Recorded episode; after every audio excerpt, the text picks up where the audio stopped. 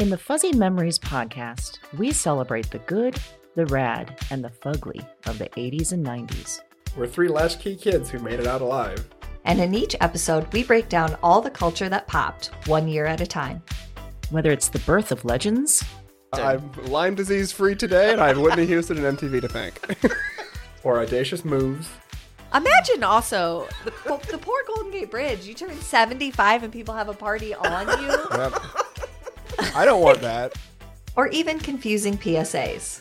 And the stop, drop, and roll. I mean, we would. I assume Yes. as an adult I would catch on fire weekly. All the time! We've got a take that will make you laugh. We've also got thoughts on all sorts of random phenomena and the most unmitigated of golf. Why sharks can't be trusted, people can't be trusted, and rivers can't be trusted. it's collusion. It's of the highest degree. Uh huh? You were counseling me to start my remarks with, first of all, bitch. That would everyone in that room would have snapped to attention. It's going to be basically coffee lids, shark revenge, and then maybe like Matt gets. God, we need to do something about him. join us every other Wednesday to celebrate the hits, the misses, and the misfits of the weirdest decades. If I could tell my 14 year old self from 1990 that I would be eating in a cheesecake factory in, In Beverly Hills. I'd be like, "We did it, we, did it, Joe." We did it. Listen and subscribe to Fuzzy Memories on Apple Podcasts, Spotify, and your favorite podcast platform.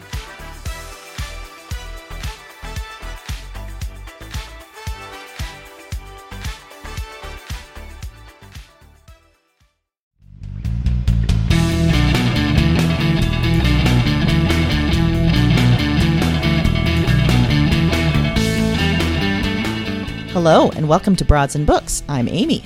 And I'm Erin, and this is episode 106 Sabotage. Sabotage. So this is from the Beastie Boys. Uh-huh. If you didn't already want to just burst into song Yeah. with that word. I realized that I remembered all of the lyrics to this song Mm-hmm. when I played it on Friday to pump myself up and to remind myself of this song. And you did as well. I did. Yeah. It's just quality music. it's a quality music. and it can bring up so many feelings Sure does. that feel good to let out. If you're needing a release and you don't have a chance to go to a rage room right this second, this feels like a sort of TED talk on the benefit of music. yes, Yeah. on the benefit That's what of you're given. Beastie Boys sabotage specifically. So yeah, I love this song. Mm-hmm. I love this video. If you haven't seen the video in a while, check it out. Yes. it's them and uh, fake mustaches and wigs running around like crazy cops. Yes, It's pretty great. doing some sabotage. Doing some sabotage. but I liked. I mean, besides just the song, Right. I liked the idea of sabotage in in a self sabotage way. Yes. like the things that we might do to uh, limit ourselves, Mm-hmm. the things we might do to stop ourselves from achieving our damn dreams and goals. That's life, isn't it? Mm-hmm. Right. Before you really figure out life and how to do life, Mm-hmm. and even once you do figure it out, it's like, oh no, there's a part of your brain that's like, Yeah. let's just see what we can put in front of her. I say it all the time in reference to other people. I realized when we were prepping this week that I always say he just can't get out of his own way.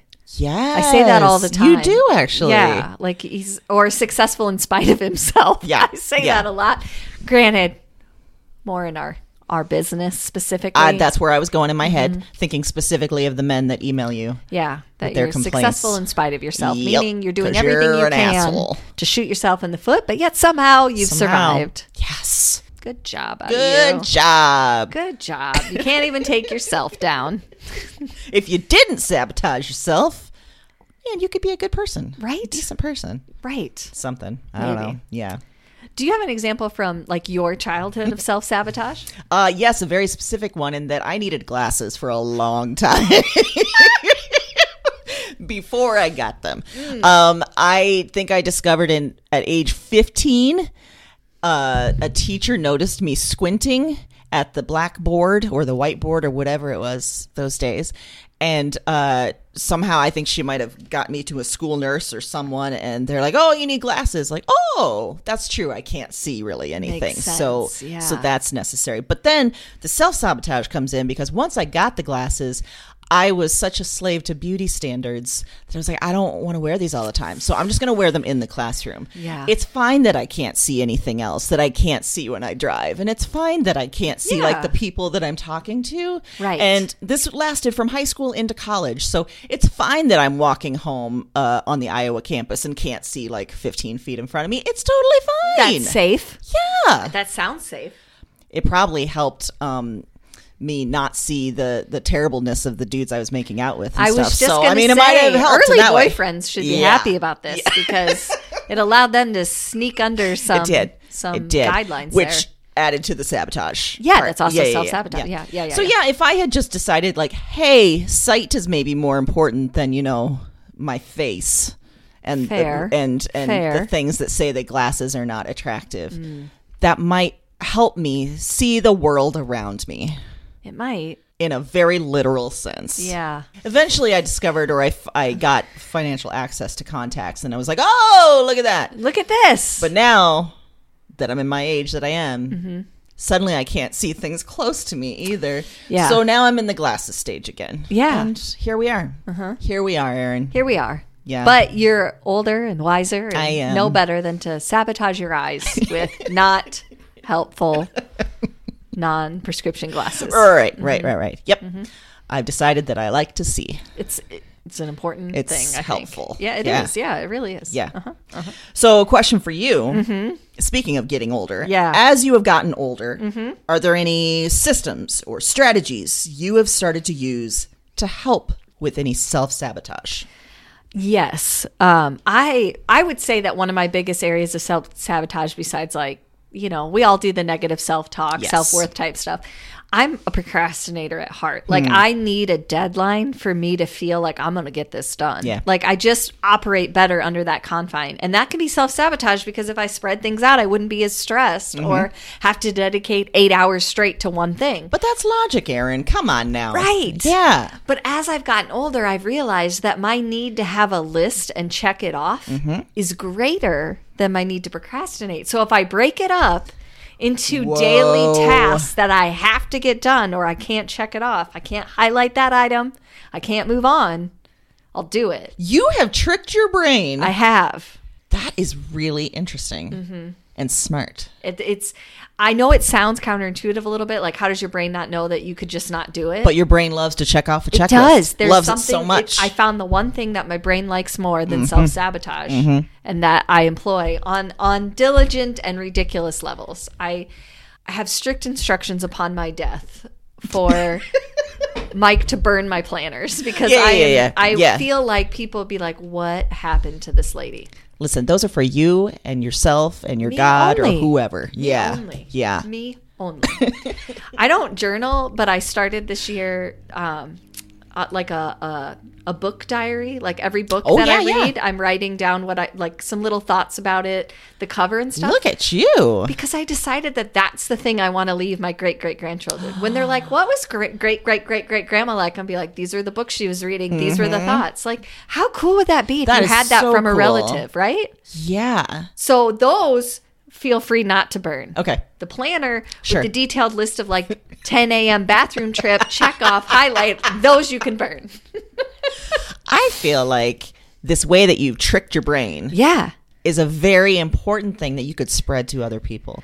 you could talk about this in a, uh, you could monetize this. I think you could so. Mm-hmm. turn it into a cult.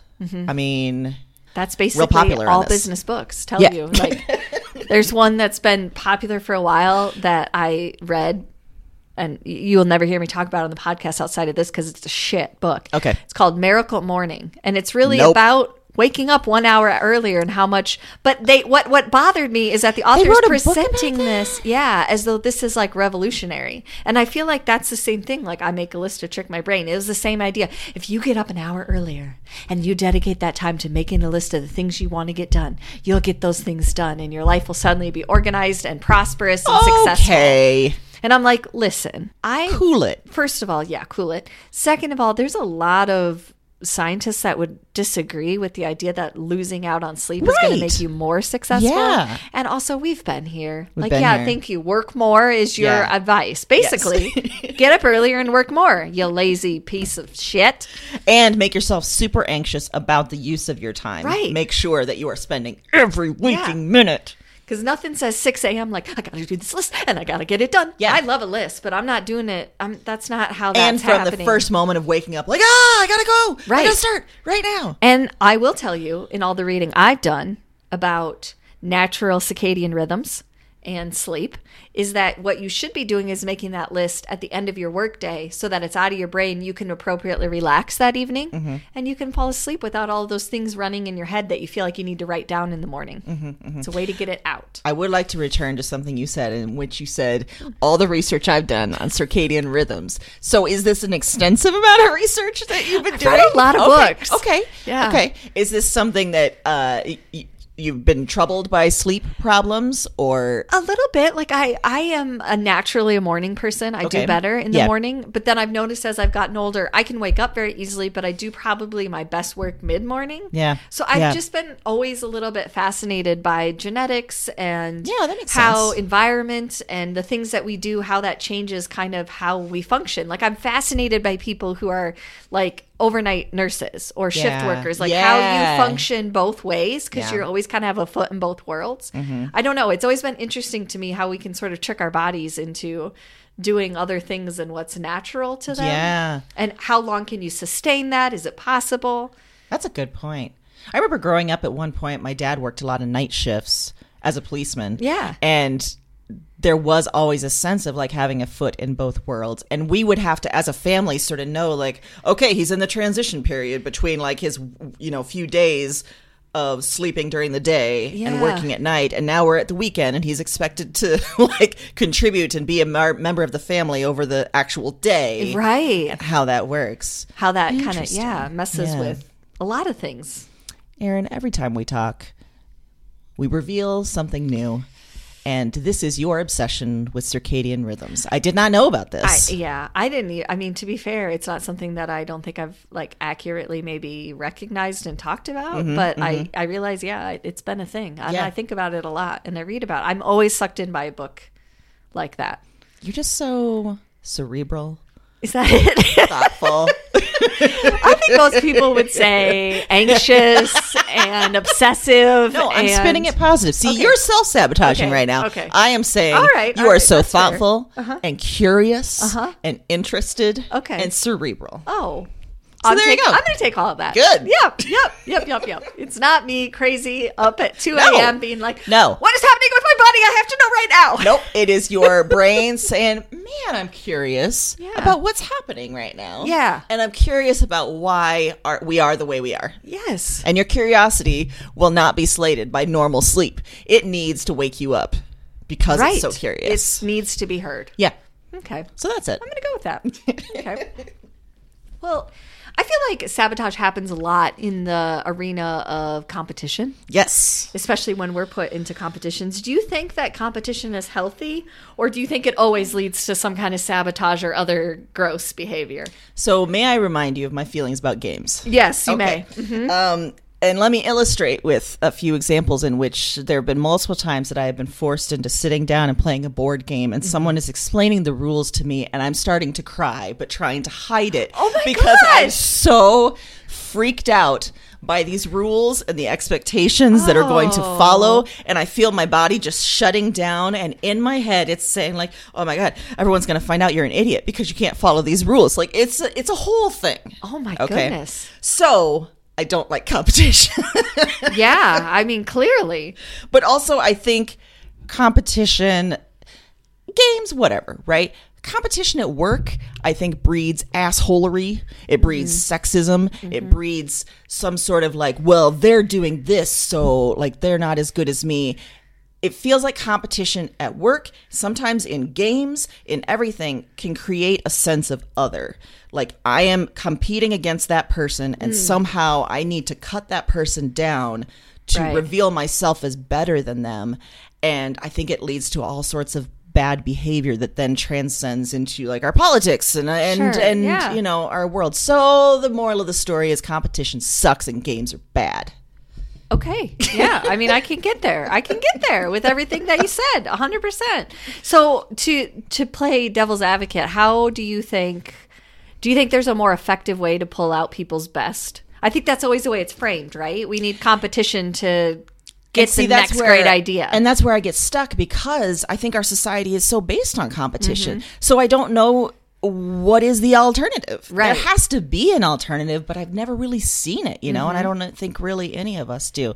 But if there is some sort of alternative in which ideas are not pitted against each other, or people are not pitted against each other, I don't know what it is, but it'd be great. yeah. In all of your reading Uh-huh. about business have there been models posited against competition or is everything like competition is great I don't. I, a lot of the business books I read don't really focus on that. They're more internally focused because Gotcha. I don't really Yeah. care. I, I'm not in a. I mean, obviously, I'm in. It's competitive, I guess, on some level, but it's not like the head-to-head competition that I Yeah. think maybe more like marketing or things like that, where Right. one idea gets picked. So I don't really read a lot of books geared towards that, but I I am aware enough of both sides of the argument kind of of where it started from and why we think as people it helps facilitate something, but I'm also interested in this idea that there's actually better ways to get it than to just pit people against each other. Yeah. Because then you sort of lose sight of the what you're actually competing for. It becomes more of like you said, um, a worth battle. Like are you Yes. a good person or I'm on top of this. It becomes less about like one of us came up with a better idea Mm-hmm. and more about like, well, you're a terrible person and I'm great. well and you did mention like fields like advertising and marketing and that's where my career has been Yeah. and so i am thinking a lot about like even brainstorming meetings which are just so flawed first in and of it themselves but i think the way that we've been taught to think about that kind of stuff is throwing out ideas and which ideas win and which you know and then if your idea isn't getting play, then yeah, you're internalizing is like you're either internalizing or they're telling you like, okay, you got to do better. Like you're not doing good enough Right. because your idea didn't win this battle of ideas, and it's so anxiety Yes. prone. It is. And yeah, you're right. You sort of build your self worth on that, your career worth. It's mm-hmm. it's not good. No, no. And really, when you think about it, what happens is it takes away that level of someone being feeling like they're worthy or set in something. Like, mm-hmm. if I feel like every day I come to work, I have to have the best idea, I never feel like what I'm doing is valuable or important enough to keep me. I'm only as good as my next idea. Exactly. And the most creative ideas, the most maybe innovative ideas don't necessarily win the battle of ideas. So as a business, you're not really moving forward. You're just Yeah. using the same old things. Mm-hmm. So yeah, competition is bad, Erin. I, hey, I don't have an alternative for you. that's all right. but hey, recognizing it's half the problem. Sometimes we need someone just to say, that's bad. Work on it. And I'll just say it again, games are terrible. They are terrifying and terrible. I mean, we know this; it's been mentioned, but uh, but speaking of things that get revealed, I didn't know it was at the level of panic that you get. Like, I understood you didn't like games, but like to be that upset makes me feel sad.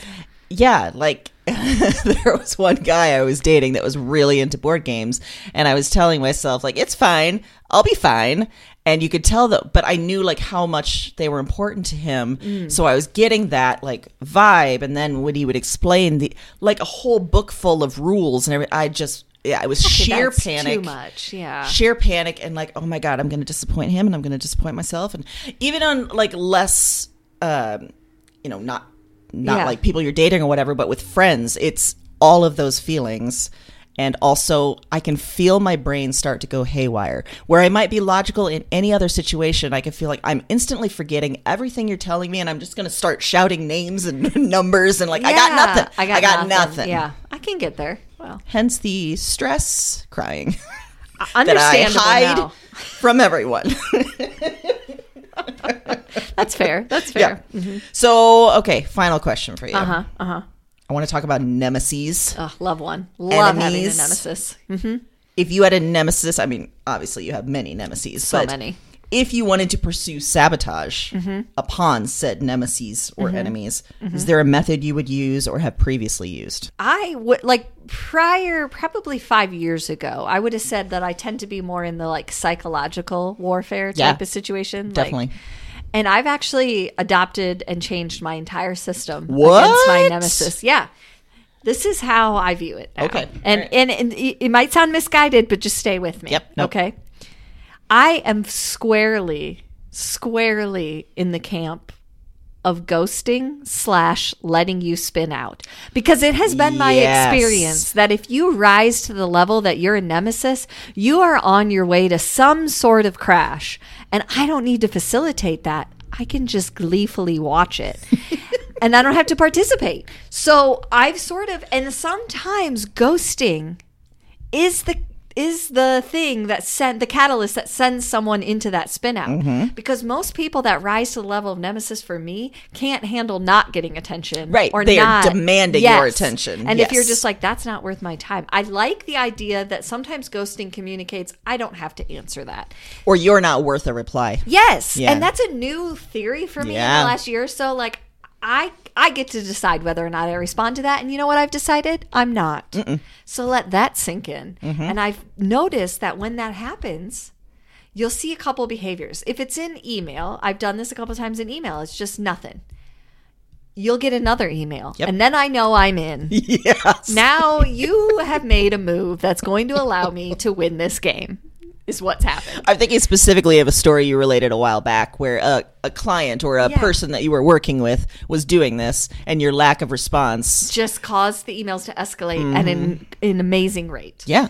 And you that's the first test and you just failed. I get the email and I'm in and now it's a game and I will not respond. you could call me every name in the book and I still won't respond. Which or, this person, particular person, started to Yeah. call you names. Yeah.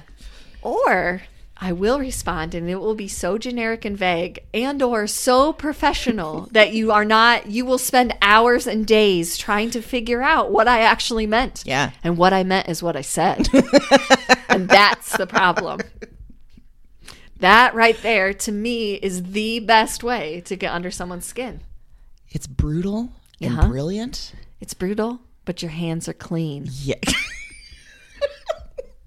So you can spin I out, like but all I did was respond and say, "Thank you for the email." That's pretty great. That's like an LOL. Yeah, Like you somebody just email. spinning out and be like, LOL. yeah, That'd be pretty great. yeah. Yeah. I like this. And remember, in the past, we've talked multiple times about offering relationship services. Mm-hmm. I think that we should add uh, nemesis uh, services as Yes. well. We could help aid the spinning out of said nemesis for Yes. people by very well worded replies and or ghosting. I feel that so it's a skill I've very expertly honed, which Mm-hmm. is that I'm particularly good at someone telling me who their nemesis is and telling you exactly how to handle them. I, I can see it much more clearly. It takes me a little bit in my own world sometimes. For sure. But I can tell you, and if you can stay the course with me, you're gonna you're gonna be happy with the result. I'm just telling you, you're gonna be Mm-hmm. That's happy. it. I think we've moved on to like life coach in a way, but in like a real life coach. Just think about it this way. Anyone that you have ever seen in an argument, does the argument stop when the other person gets angry and starts yelling? Or does the argument stop if no one responds? Because then you're just crazy yelling in the middle of a room by yourself. and then you're revealed for who you really are. are. Nemesis. Nemesis. Or uh, there's also been times I've decided I have a nemesis and I just wait for them to fail because I know I don't have to tell you you're going to fail. You're not going to hear that from me. I'm just going to watch you fail and then dance on your grave. it's brutal. I love when we have these conversations because you reveal a very evil and cruel side to you So that is dark. so unlike every other part of your personality. Mm-hmm. And it's exciting. Mike often says that I, I mean, and I know we've made comparisons before, but I really am like the mafia. If you're Yeah. in my inner circle, you're Uh-huh. good. Yep. Nothing's going to happen. Yeah. I will take a bullet from you, for you. But if you get outside that circle, God have mercy on your soul because I, no holds barred. No holds barred. I got nothing. I got nothing. Well, my new life goal is to stay friends with you. You're fine. You're Okay. squarely in All the right. circle. Good, good, good. You're Good, in the good. inner circle. You're In not even in the outer circle? circle. Oh, You're in the inner circle, which means Okay. you have an extra level of protection. Whew. So All right. But this is a good point that seeing, like, we can't often see the right response we should give to people in our own lives. Mm-hmm. So, swapping stories, getting advice from the other, Yes. from a uh, brilliantly cruel person like you, would be very helpful. Right. Yeah. And I'm fine with that. That I am fine. If you need advice, let me know. I'm fine with it. Happy to do it.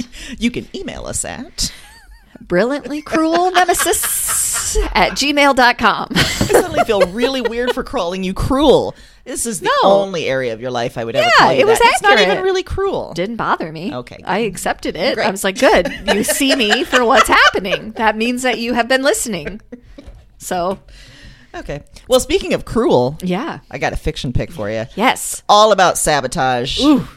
And it's a classic. Oh, a classic. By which I mean it is a classic book from Margaret Atwood from Oh. 1993. Oh. It is called The Robber Bride. Oh. So I have been embarking on a great rereading endeavor Really? in which I am. So I was a big Margaret Atwood fan Uh-huh. growing up. I think I honestly I think I learned how to write by reading her. Sure. Because as I'm revisiting some of these books, because my goal is like I'm I have all of these Margaret Atwood books, and I haven't read a lot of them for a long time. Right. So I'm revisiting them, and as I revisit them, I'm like I come back to it, and I'm like. Oh, I learned to write from that part right there, and oh, I totally just stole that right there. So Oh, there we are. interesting. So Margaret Atwood, that's where I'm at, and this was one of those examples. yeah. So the robber bride, the first thing to know is there is a Grimm fairy tale called the robber bridegroom. And it's about an evil groom who lures three three maidens into his lair and devours them. And I think we can take that sexually, but also literally. Uh huh. Yeah. Fair. It was So a layer. in- yes, so that was the yep. first. Yeah. Uh huh. So in this story, the robber bride, the devourer is a woman, and her name is Zenia. Zenia, I can't remember if it's Zenia or Zenia. Zenia. We're gonna go with Zenia. We're gonna go with yours. It's Yeah. your. It's your book today. So we come to know Zenia by her three friends, Tony, Charis, and Roz. And all of these four people, they met in college. And one by one, though, each of the friends lost men, money, and time to Zenia. So mm. over the years, Zenia has pushed her way into their lives with these massive lies. Like she tells one of them she has cancer, doesn't has cancer. She tells another one that she's a world traveling journalist. Nope, not true.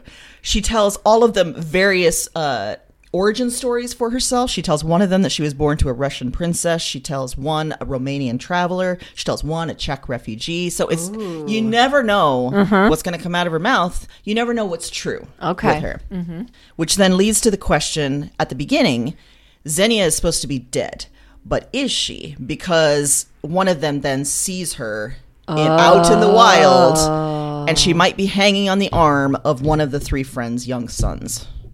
Like, Oh, no. romantically. Oh no. Yeah. So, great premise. And I chose it for this theme because Zenia is a great villain. Yeah. But I think the book is so much more about how we as women sabotage ourselves too. Um, because this came out in 1993, a lot of the action is set in the 60s, 70s, 80s, and I think it's still relevant today. But keep that in mind when you're thinking about like gender norms and gender stereotypes. So. Tony, one of the friends, she multiple times loses the same man to Zenia she doesn't think too hard about why she would stick with a guy that keeps leaving her uh-huh. and then keeps going back to Zenia.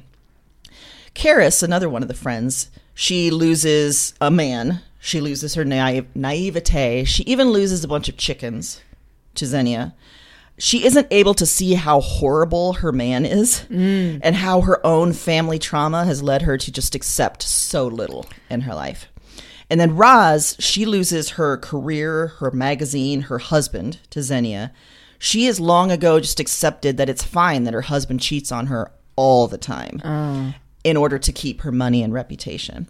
So Zenia, who is breaking these these lives, I think she's actually like revealing some of the massive cracks that are already there, and she's just sort of stomping on them. And we're taught to accept the men that choose us, no matter what. And so all of these men in the women's lives, they're all kind of shit. And Zenia takes them and shows like that they're not great, but the impetus is then to to blame Zenia for Right. all of their problems. So I think it's really interesting. It's super rich. There's a lot of depth. You're going to care about each of the characters, but at the same time, be so interested and fascinated and terrified by Zenia because she's a great con artist, great mm. villain. And it's a big one. So if you're in the mood for like a 500 page book, Yeah. get, Get into, into it. it. Okay. Yeah. That's one I haven't read. So Yeah. by Margaret Atwood. Yes, and I still have my copy from the 90s. So it, it smelled really nice. Oh, and all the pages are brown. Mm-hmm. Now I've moved on to The Blind Assassin, which is also an old copy. So I'm having a great time. Yeah, you are. Yeah. Look at you. well, for my fiction pick, this one was published in April of 2021. So Oh. it's a newer one. It's called The Good Sister by Sally Hepworth. And I do believe that Sally Hepworth has written some other things. This is the first time I've encountered her. Um, and I will tell you right out of the gate that this is so twisty, really propulsive, and it's kind of all the things you want in like a grab your attention book. Fern and Rose are sisters, and they grew up together through a very difficult childhood. And because Rose is older, she kind of took on this protector role with Fern. And we kind of learn off the bat that maybe there's Fern struggles. She works at the local library, and she's like delightfully unique, but she's very settled in her routine. She does not vary it, and she's very self aware, acutely aware that she needs to avoid crowds, overstimulation, these things. But Rose also has really pumped this into her in the name of like success and being the best version of Fern she can be. Like, you know yourself, don't do these things. So Fern would do anything for Rose because she's the constant. She's always been there. And an opportunity presents itself for Fern to be a surrogate for Rose, to have a baby for Rose because Rose um, is not able to biologically. So Fern decides she's going to step up in this moment. And I cannot tell you anything else without Whoa! ruining the book. But I chose it for this theme because there's a huge part of self sabotage in this book mm. that to me is sort of the definition of self sabotage, which is allowing other people to define us or mm-hmm. make decisions for us. Ooh, yeah. You know, we we kind of like to make ourselves small and reduce the risk of failure and accept what other people say because Yeah. it's easier sometimes, right? Like, no, I am kind of like that. And it can be especially difficult when that's family. Um or people that are supposed to have your best interests in mind and you Mm-hmm. realize, okay, wait a minute. That's that's not actually helpful at all. Yeah. And so I think that Fern and Rose are both struggling with this. And so seeing this play out in a sister relationship, in a family relationship, in a situation where someone has believed something their whole life since their childhood, it is so, so good. Um, I'll be the first to admit that prior to the holidays and really kind of through December, early January, I was kind of in a reading slump again. Like I was just struggling. And this pulled me right out Oh, of it. Like it was just exactly what I needed. It's got a great plot, but it's also deep enough in giving you something else. Um, I highly, highly recommend it. It was great. And you're never gonna you're never gonna guess what happens. Oof. It's it gets dark and I liked it. I really like that definition of self sabotage that you Yeah. gave, where there's a part of us that are sort of just accepting what others say about us Mm-hmm. or accepting the, the limits that we might put on ourselves. like if someone tells you your whole life you're a certain way Yeah. you sort of believe that to a certain extent until you realize and it's hard work to realize that no wait a minute i'm not and Mm-hmm. you can let that voice it's almost like that takes on its own voice in your head even separate from anyone else and it can really dictate what you do and how far you can go Hold you out of your slump. it did it pulled me right out i thought well I'll give it a try i don't know it was like one of those ones where you haven't heard anything about it Oh, yeah. you know like those Ooh, little you found a hidden gem. I did, and then I was like, "This is amazing." I couldn't put it down. I was like, "I'm back." Well, I mean, that's kind of why I started on the rereading endeavor because I was Yeah. Mm-hmm. stuck again. I was at, just in a place like mentally and everything where just nothing was sounding good. So I returned to one of my great loves, yes, and there she was waiting for me. and there was offering all new insights about self sabotage, Yes. serving our purpose. well, for other genre book, Mm-hmm. I have a memoir, and it comes from Liz Phair. Oh, musician Liz mm-hmm. Phair. The story or the book is called Horror Stories, and it came out in 2019. And Liz Phair, if you don't know, she came out to sort of massive acclaim in the mid 90s with her album Exile in Guyville. She was 25. She became this feminist icon and also this sort of massive lightning rod for douchebags. So there she was, Yeah. you know, at a, at a pretty young age, finding this fame, finding a lot of like people putting agendas on her, both good and bad. Right. So she started out in Wicker Park in Chicago in a rock scene that was filled with assholes uh, who didn't want her there. And so it gave her a lot of material for records, but it also gave her a lot of very personal, embarrassing, and tough stories. And that's what she shares here. The memoir is all about her musical history, but also it's framed in the way of moments that have haunted her. Like Ooh.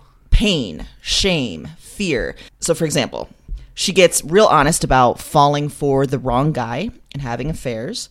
She tells the story of when she was young and there was a strange woman passed out on a bathroom floor that no one was helping. She, there's stories about the emptiness that she felt on photo shoots and having sort of celebrity moments. Uh, there's a very interesting and pointed and timely essay about working with abusers in the mm-hmm. music industry. And it's so it's super intimate, but you can also see yourself in there as a woman and as a person in the world. And I mm-hmm. chose it for this theme because I think there's moments that we all regret, mm-hmm. right? There's things that we wish that we'd done something different or we are ashamed somehow of the things that we have done. We're embarrassed, we're hurt. And we can continue to hurt ourselves by remembering those and in a way sort of sabotage ourselves by remembering like oh god i did this and i felt so bad for it. So i'm uh-huh. never going to try anything like that again. I think that what she's saying is there's an element of bravery in facing some of our own horror stories mm-hmm. facing some of those things that we've done and even sharing them mm-hmm. and realizing that we all have them right? Mm-hmm. And and maybe in that way they sort of lose their crippling effect on us. And so i was thinking about that a lot when i was reading this that you know all of those things like when we're laying uh, uh, laying in bed at night and we can't sleep and we're thinking about the terrible embarrassing thing we did 20 years ago and it just won't leave us. And it's also like ha ha ha you can't sleep. Yeah. because i'm remember making you remember this um, i think that's a form of shame and self-sabotage and she's just dragging them out to the light and telling them all about us or telling us all about them in a way that they might be useful Yeah. you know? Which is very cool because I think that that's something that we shy away from, which is like we let shame or shameful moments have this power over us. Yep. And if we just sort of put it out there and say, yeah, this is what it is. Yeah. You know, shame's such a powerful thing that we struggle, I feel like, as a whole human race to really grasp and understand. Absolutely. And so I think because of that, because it's about shame just as a human being, Yeah. as a human woman, this is a, a book for anyone. I mean, if you're a fan, great, but you don't have to be. Yeah. Because I think she writes so well about just living in the world Mm. and taking some of those things that you're ashamed of and embarrassed of and just owning it Yeah. and saying, you know what, I'm going to learn from it. Sure. And here it is. Here it is, right here. Smacking in the face.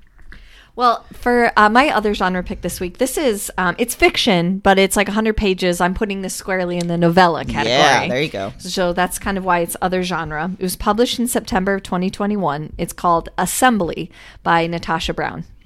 And the narrator in this story is a black British woman who works in the government. So that's where assembly comes from. She's preparing to attend a large, lavish party thrown by her boyfriend's family. And right as she's getting ready to do this, she receives some devastating news. And she's trying to grapple with how she's going to handle the news, the pressure of this large party, and sort of getting a new job in government and what that means for people she has to work with that she doesn't like, um, what that means for the trajectory her career's on. Like, is this what she imagined where she wants it to go? So, with all of this in mind, she's preparing for this weekend. And this is what's brilliant about the book. The narrator just very carefully shows us all the ways that she puts herself in a box. Like, oh, well, you know, I'm this person, and then I'm this person, and then I'm this person. And basically all the ways that we assemble ourselves into what someone else wants to see as opposed to what we've decided we actually want to be. Mm-hmm. So to me this is almost like poetry in a sense because it, each sentence is very carefully constructed and the whole th- thing kind of feels like a Jenga game like you're pulling pieces and restacking and you're trying to keep the structure steady but you're kind of in this moment with her because you know what the devastating news is and she's trying to grapple with it. And it's just a really good iteration of self sabotage because it's, again, allowing someone else to decide your worth or decide your course of action or decide how you should be or appear, how you get to be in the world instead of deciding how you want to be in the world. It's so beautifully written. It's really compact, um, really quick read in that sense, but it's also very powerful. And the ending, the decisions that she makes, it's so interesting in this thought of self sabotage. And sometimes the not being able to recognize that we're allowing someone else to define us ends up putting us in a position where we can do nothing but self sabotage because we're so desperate to get out or do something different. So it was really good, fascinating. That's interesting to think too about like the power that expectations put on us, Mm-hmm. but also like biases. I mean, you mentioned that she's a black British woman. I imagine there's a lot of, you know, messages that she's getting Correct. Mm-hmm. about herself that she may internalize, and then that becomes a form of self sabotage too. Right. Or things that you have to do in order to get ahead Yeah. because you're trying to work for this greater good. So, yeah, you have to make a few sacrifices here, but, you know, isn't it more important to have the bigger picture? I mean, all these little things that we do, you know, it's all those Jenga pieces we pull out and we keep stacking and hope it doesn't fall over. And for women too, we're told that we have to have a certain amount of things to make a full life. Yes. Like a uh, like a checklist or something to being a woman. So if you haven't reached those by a certain age or you're not sure if you want them, like that can be a whole other sort of voice of societal expectation that then becomes a bit of sabotage. Right. Yeah, absolutely. 100%. Yeah, it's it's almost a quiet book in a way where it's hmm, not yeah. like it's not particularly plot driven. It's more like you're in this character's head just just living this with them, mm-hmm. but it's so relatable for a first person narrator like that to be so in someone's head but also feel able to relate it so much to your own personal life is that's some that's some writing right there. That's some good old fashioned writing. Is that writing spelled W R I T I N Apostrophe. You know it. Good. I almost forgot how a W sounded when I was trying to spell the word I, right. yeah, it's fair. Yeah, yeah. I kind of threw you for a loop. I don't mm. know where. Yeah. Also, on a completely separate but also self sabotage note, I want to note that I've been picking my thumb this whole time, and I believe I've started bleeding. Yep. And I wanted to reference our conversation about finger mutilation uh-huh. from last week. Yeah. I've been doing it the whole time. Yeah. Mm-hmm. And there's really nothing to be anxious about. It's just, I'm just doing it, and it is bright red, and it is gross.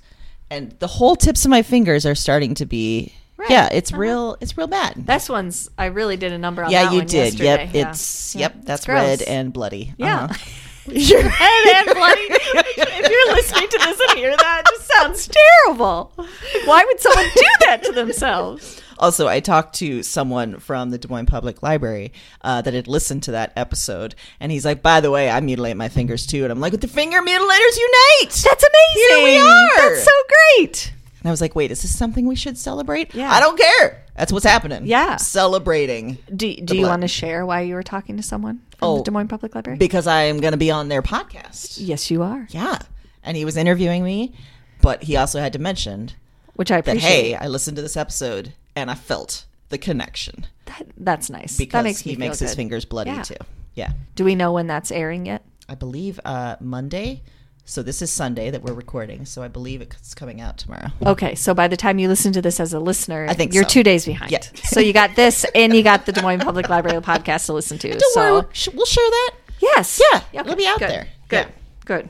Okay, So for pop culture pick, pop culture. I'm going straight back to our music selection. Oh man, and I'm choosing a documentary called The Beastie Boys Story from ah. Apple TV. Okay. This came out in 2020. oh It's a documentary, but it's also live action. It is Oh. Mike D and Ad Rock, otherwise known as Mike Diamond and Adam Horovitz, who are on a stage and they're showing like graphics and videos and stuff, but there's a live audience and they're talking through the story of their friendship as kids in New York, uh, ah. the beginnings of the band, the evolution of the band, and the end of the band. And it's this really cool collaboration that's also directed by Spike Jonze, who directed the Sabotage oh, video. oh callback. Boom. He did a lot of their videos, including Sabotage. So it's a very super entertaining, like hour and a half. Whether you're a big fan, whether you're a casual listener, I think you'll get a lot out of this. And I chose it for this theme because I was really struck by the story of how they, as a band, first found fame. They they were sort of portraying themselves as these boozy frat brothers singing "You Got to Fight for Your Right to Party," Yeah, right? which right. was mid '80s or so. And they, Mike D and Ad Rock, they were talking about how it was almost sort of a joke Mm-hmm. that the three of them, like, yeah, we're going to be these party guys, whatever, Mm-hmm. playing a role. But they blew up after that song. Mm. So there was pressure on them from the recording industry, from everyone to keep playing that role, to be those guys, Oh. and to keep releasing the same kind of music, Uh-huh. to keep, you know, keep that that money train going to the point that they both admit like they started losing themselves they started Mm. becoming those guys so much and the music they were creating they weren't feeling it it was putting pressure on their friendship that was really bad there was substance stuff so their fame and their creation it was sabotaging them Ah. so they had to find their way back to who, who they were as individuals as friends and find the way back to making music that they really jo- enjoyed and, Yeah. and created joy from. And it was that that started, they made these, um, a couple of albums that really sort of tanked, but they were very super rich, highly unique stuff that now they're sort of lauded, but at the time they tanked because they weren't Fight for Your Right to Party. Didn't expect, yeah. But the album that came out in 1994 with Sabotage was a massive hit because they returned to sort of their roots of who they wanted to be and they started messing around with instruments and different Yeah. kinds of songs and so in the in the show they're also talking a bit about their own evolution. So i mentioned before i'm a big fan of kathleen hanna who was in the band bikini kill and she's married to adam horovitz and through their relationship in the 90s he came to sort of evolve into this really powerful feminist who mm. was calling out sexism in the industry at the video music awards like everywhere so from that first role of like boozy frat guy you know, singing about girls, girls, girls to like who he is now. Yeah. That was a big path to follow. So they also, of course, they talk about the loss of their third member and friend, um, MCA, otherwise known as Adam Yauch. And when he died uh, several years ago now, the band, they just stopped because it wasn't going to be a band anymore without Right. him. So it's it's super entertaining. Like I said, it's a, a quick uh, show. It's a very cool format, and of course, it's a great soundtrack. But I really like that story of like finding, you know, fame, finding what you're supposed to find, Yeah. and then feeling completely empty and feeling like they were sabotaging themselves Yeah. by continuing to go after that, hmm. Sounds good. and then I'll have to coming out that. triumphant. Yeah. Hello, we're back. Yes, mm-hmm. with sabotage. Get it. Which is solid, solid work. Just Great tie-in, right? So good. Yeah. It was perfect tie-in. Thank you. Mm-hmm. Well, I for my pop culture pick this week, I'm going with a podcast. Bring it. It's called Decoder Ring. Okay. and this is hosted by Willa Paskin. Um, full disclosure, I started it because it was called out in an episode of You're Wrong About. Um, they actually had Willa Paskin on as a guest host and they talked through it and they were talking about it. And so it's something that I started with Evan in the car because sometimes we need stuff to listen to. He's we're driving back and forth to school all the time for practices and stuff, and it's nice to have something that we can both listen to and talk about. And this one, it basically the whole premise of the show is it takes a cultural question, object, or habit, examines the history, and tries to figure out like what does this mean in society and why did this even matter. So, a couple of my favorites so far: the real story behind Chuck E. Cheese, Oh God. the real story behind what they call sad Jennifer Aniston, like just can't keep a man, can't have a kid. Can't have her baby. Yeah. the real story of the song Baby Shark. Oh God. Yeah. Fascinating. That one blew my mind. So it's pop culture, society, and the reason that I picked it for this is because I pop culture and society play a huge part in our self worth and how we view ourselves. We often measure up to, well, is that cool? Is that what I should be doing? Is that how I should be reacting?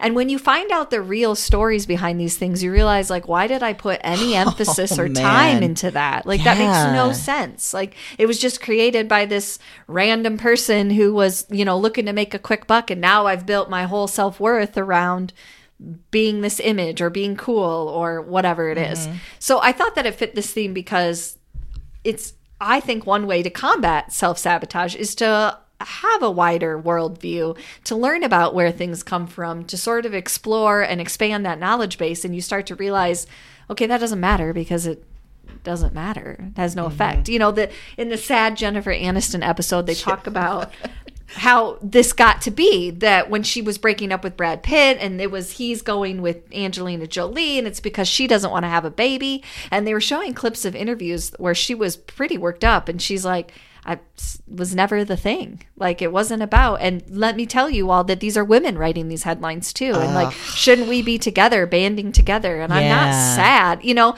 there's all these every time a headline comes out and they kind of did a deep dive into the tabloid type market and how that machine sort of plays out like no Mm-hmm. we're going to get more more clicks now clicks or we're going to sell more copies if we include this like Yeah. oh if we make her real sad. yes yeah that's Just better sad than and desperate. A, a woman that's making it on her own and doesn't need Good lord, that man. doesn't sell. Yeah, no, not at all. We and it was great people. because Will Paskin is very open about the fact that for a period of time she worked at Us Weekly, and she used to have to go do Oh. the surveys. You know, they do surveys like ten percent of people think that. Uh, Yeah. you know, like this better or whatever. And she said, you know, you're supposed to go out, like in Times Square, New York, she's supposed to ask people questions. And she said, I'd ask like five people and get there. And I hated it so much that then I would just extrapolate the results Oh from there. Like, fully admitting that these are not real like results that we measure things That in and of itself is debunking a bunch of stuff. yes yeah. absolutely so Just and- tired ass journalist that doesn't want to do it. exactly Yeah. yeah. doesn't want to do this stupid pointless survey Yep. so i loved it the baby shark one yes it will get stuck in your head because they're going to play you different versions but it's a huge copyright case that is fascinating. Ooh. and the whole beginning of it i mean it is it's a weird that a 37 minute episode about baby shark could be so twisty but i'm telling you it was worth it. It's a very straightforward podcast. Like it's just her and her team doing the research and she just walks you through it. They might play clips from interviews or whatever but it's basically her just kind of explaining what the basis is for that. Some of the other ones i haven't gotten to yet are like where did hotel art come from? Why is that a thing Huh. you know, just all over the board, different things that you're like, wait, what? Yeah, what is that about? Like, why did we all just accept that this new phenomenon? So I love that. Yeah, it's so interesting. And I love what you said, like just learning more will help us stop sabotaging ourselves. Yeah, yeah. If you can understand the origins of things, it always helps absolutely. you make a better and more informed decision. Yeah. What does Evan think about the podcast? He likes it. Yeah. we started with the Chuck E. Cheese one, and he paused it to tell me this horrific story about a murder that happened at Chuck E. Cheese. Which, I mean, granted, I am his mother, and I do, you know, I mean, he knows he was audience. on point. Yeah. he knew yeah. a surprising amount about it, so we had a conversation I about mean, that. But he's your son. yeah, it was yeah. something. Uh huh. But then also we had a good laugh because Chuck E. Cheese is exactly the place you think a murder would happen. I mean, it would drive some people to murderous impulses. I could see that. it's yeah. a giant rat. yeah, it's terrifying. Yeah. I saw some comedian made a comment about Chuck E. Cheese like they're advertising that rats came there and they can't even get out. They can't even leave. Like Can't. they want to and they can't. Like that's And that always makes me think of Showbiz Pizza and how terrifying that was with all the That's the animatronics. yeah, that's what the okay. episode's about because that was how the basically took origins. that- okay, right, Yes, yeah. yes, yeah. Yeah. How Chuck E. Cheese started as Showbiz Pizza. Yeah. Just terrible ideas. Terrible. But yet they've And persisted. Those, those weird animals never They're work right at scary. Chuck E. No. Cheese. So you got like band members that are just getting it to a Chuck E. Cheese song, and then you have a rat that's just like head down in the corner, dark, and you're like, this is a horrible metaphor for what's happening in this restaurant. Like I don't even. I feel like at some point those animals achieved like self awareness, and Yeah. that rat's over there like, "What is my life? Yeah. Why? Why am I here? he's just self punishing. He needs to get out." I will be in this corner. Yeah, I have done us all a disservice. I'm sorry. but someday he'll learn enough Yeah. that he'll stop self sabotaging and he'll escape. And that weird ambiguous bird that's like you're kind of trying to be Big Bird, but you're not a Big Bird. She's always on point. She's Oh. just getting it on that Oh. keyboard all the time. She never breaks down. I mean, I have to admit, I don't think I've been to a Chuck E. Cheese in mm. maybe 25, 30 It's fair. years. It would be weird if you had. It would be since I have no children, Yeah, and would I would weird. just be very creepy mm-hmm. hanging out there. Mm-hmm. So I will rely on you mm-hmm. to describe the terrors and horrors of that place. But it sounds terrible. Mhm. It's awful. Yeah. And my own childhood memories of Showbiz Pizza are enough to scare me away. They should be. Yeah. They should be. Yeah. Mm-hmm. It's not a great place. Sounds like a great podcast, though. It is. It's really it's Mm. really great. And they vary in length and there's all kinds of you can pick and choose topics that interest you, you know, it's great. So Highly recommend Decoder Ring. Excellent. So I think we've shown people how to stop self sabotaging. Stop it. and not just by saying stop it, No. but by learning more Yes. Expanding your knowledge. And knowing that you don't have to. And if you're having trouble not concentrating on your own self sabotage, concentrate on sabotaging someone else. Yes. Focus on that nemesis. Get to we can help you. We can help you with your arch you. nemesis. We can help you. And if you're one of those rare people who thinks you don't have a nemesis, Mm. we also offer that service where we'll look through your life and say, uh, what about this one right here? And or this one's a good candidate. And have you thought about this over here? Because Uh-huh, Yeah. that's not right. I remembered this week, and I shared this with you, where I discovered because I was going to be on the library podcast, I was looking through the library and I mm-hmm. discovered, mm-hmm. to my surprise and delight and horror, that they have Des Moines area high school yearbooks going back decades. And before you told me that, I did know this because I looked up Mike's on there. Did One you? Time. We heard that. We Oh looked it my up there. Yeah, it's God. pretty great. Well, so I looked up mine and I realized in my uh, senior picture page that my nemesis was pictured right above me. Mm. And then I was trying to remember why she was my nemesis, and I had no clear picture other than just an irrational hatred. But that irrational hatred felt good. It did. And if for a what? moment, me sitting here, a 44 year old woman, I was like, I feel, I feel alive You because of this hatred. And I think it's success. If you don't remember why she was your nemesis, that means you won. You're right. Because if you knew why, I'd be like, she's still getting the best of you. Yeah. We got to solve this. Yeah. But we don't. We have no We more work to do there. No more work. You handled it. Yep. All that to say, we can find you a nemesis if you need one. Because Yes. it feels good to have one. Yes. Yes. The good news is, you got a couple weeks. You think about it. Yeah, you think about it. Yeah, you we'll come at us. Yeah. we'll help you. We'll help you. But then in two weeks, we'll we'll give you some new option. We'll give you lots of stuff to read again. Mm-hmm. You can put in the work. Scintillating thoughts Yes. and critiques Mm-hmm. on the world, as we always do. Always. That's a word I don't ever feel comfortable saying because I never say it right. Yeah. Mm-hmm.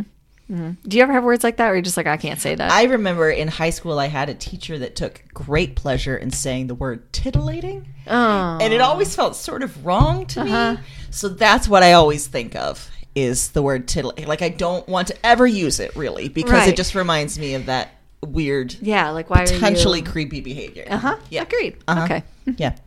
Well, the good news is we'll be back in two weeks. And It'll be titillating. It will. Yeah. In the meantime, Happy reading.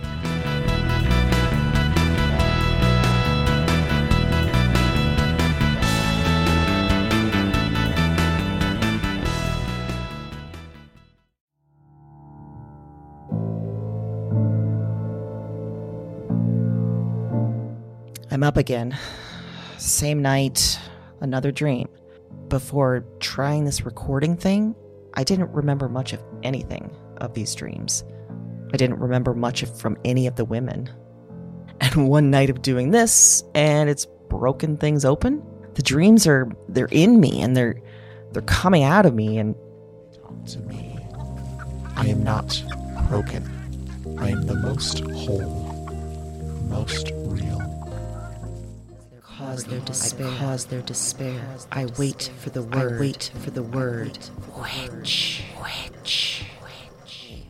Look at the madwoman in her cage. She was a woman with holes inside her. That was the heaviest factor, the final evidence, the heart of the issue. Somehow you understand this. You you you hear me. Wherever you are, whatever this is, you This isn't a dream journal anymore. It's not. That's just it's just fact. Eh, because now this is this is some sort of record. What are these dreams? Maybe there's a better question. Who are these women?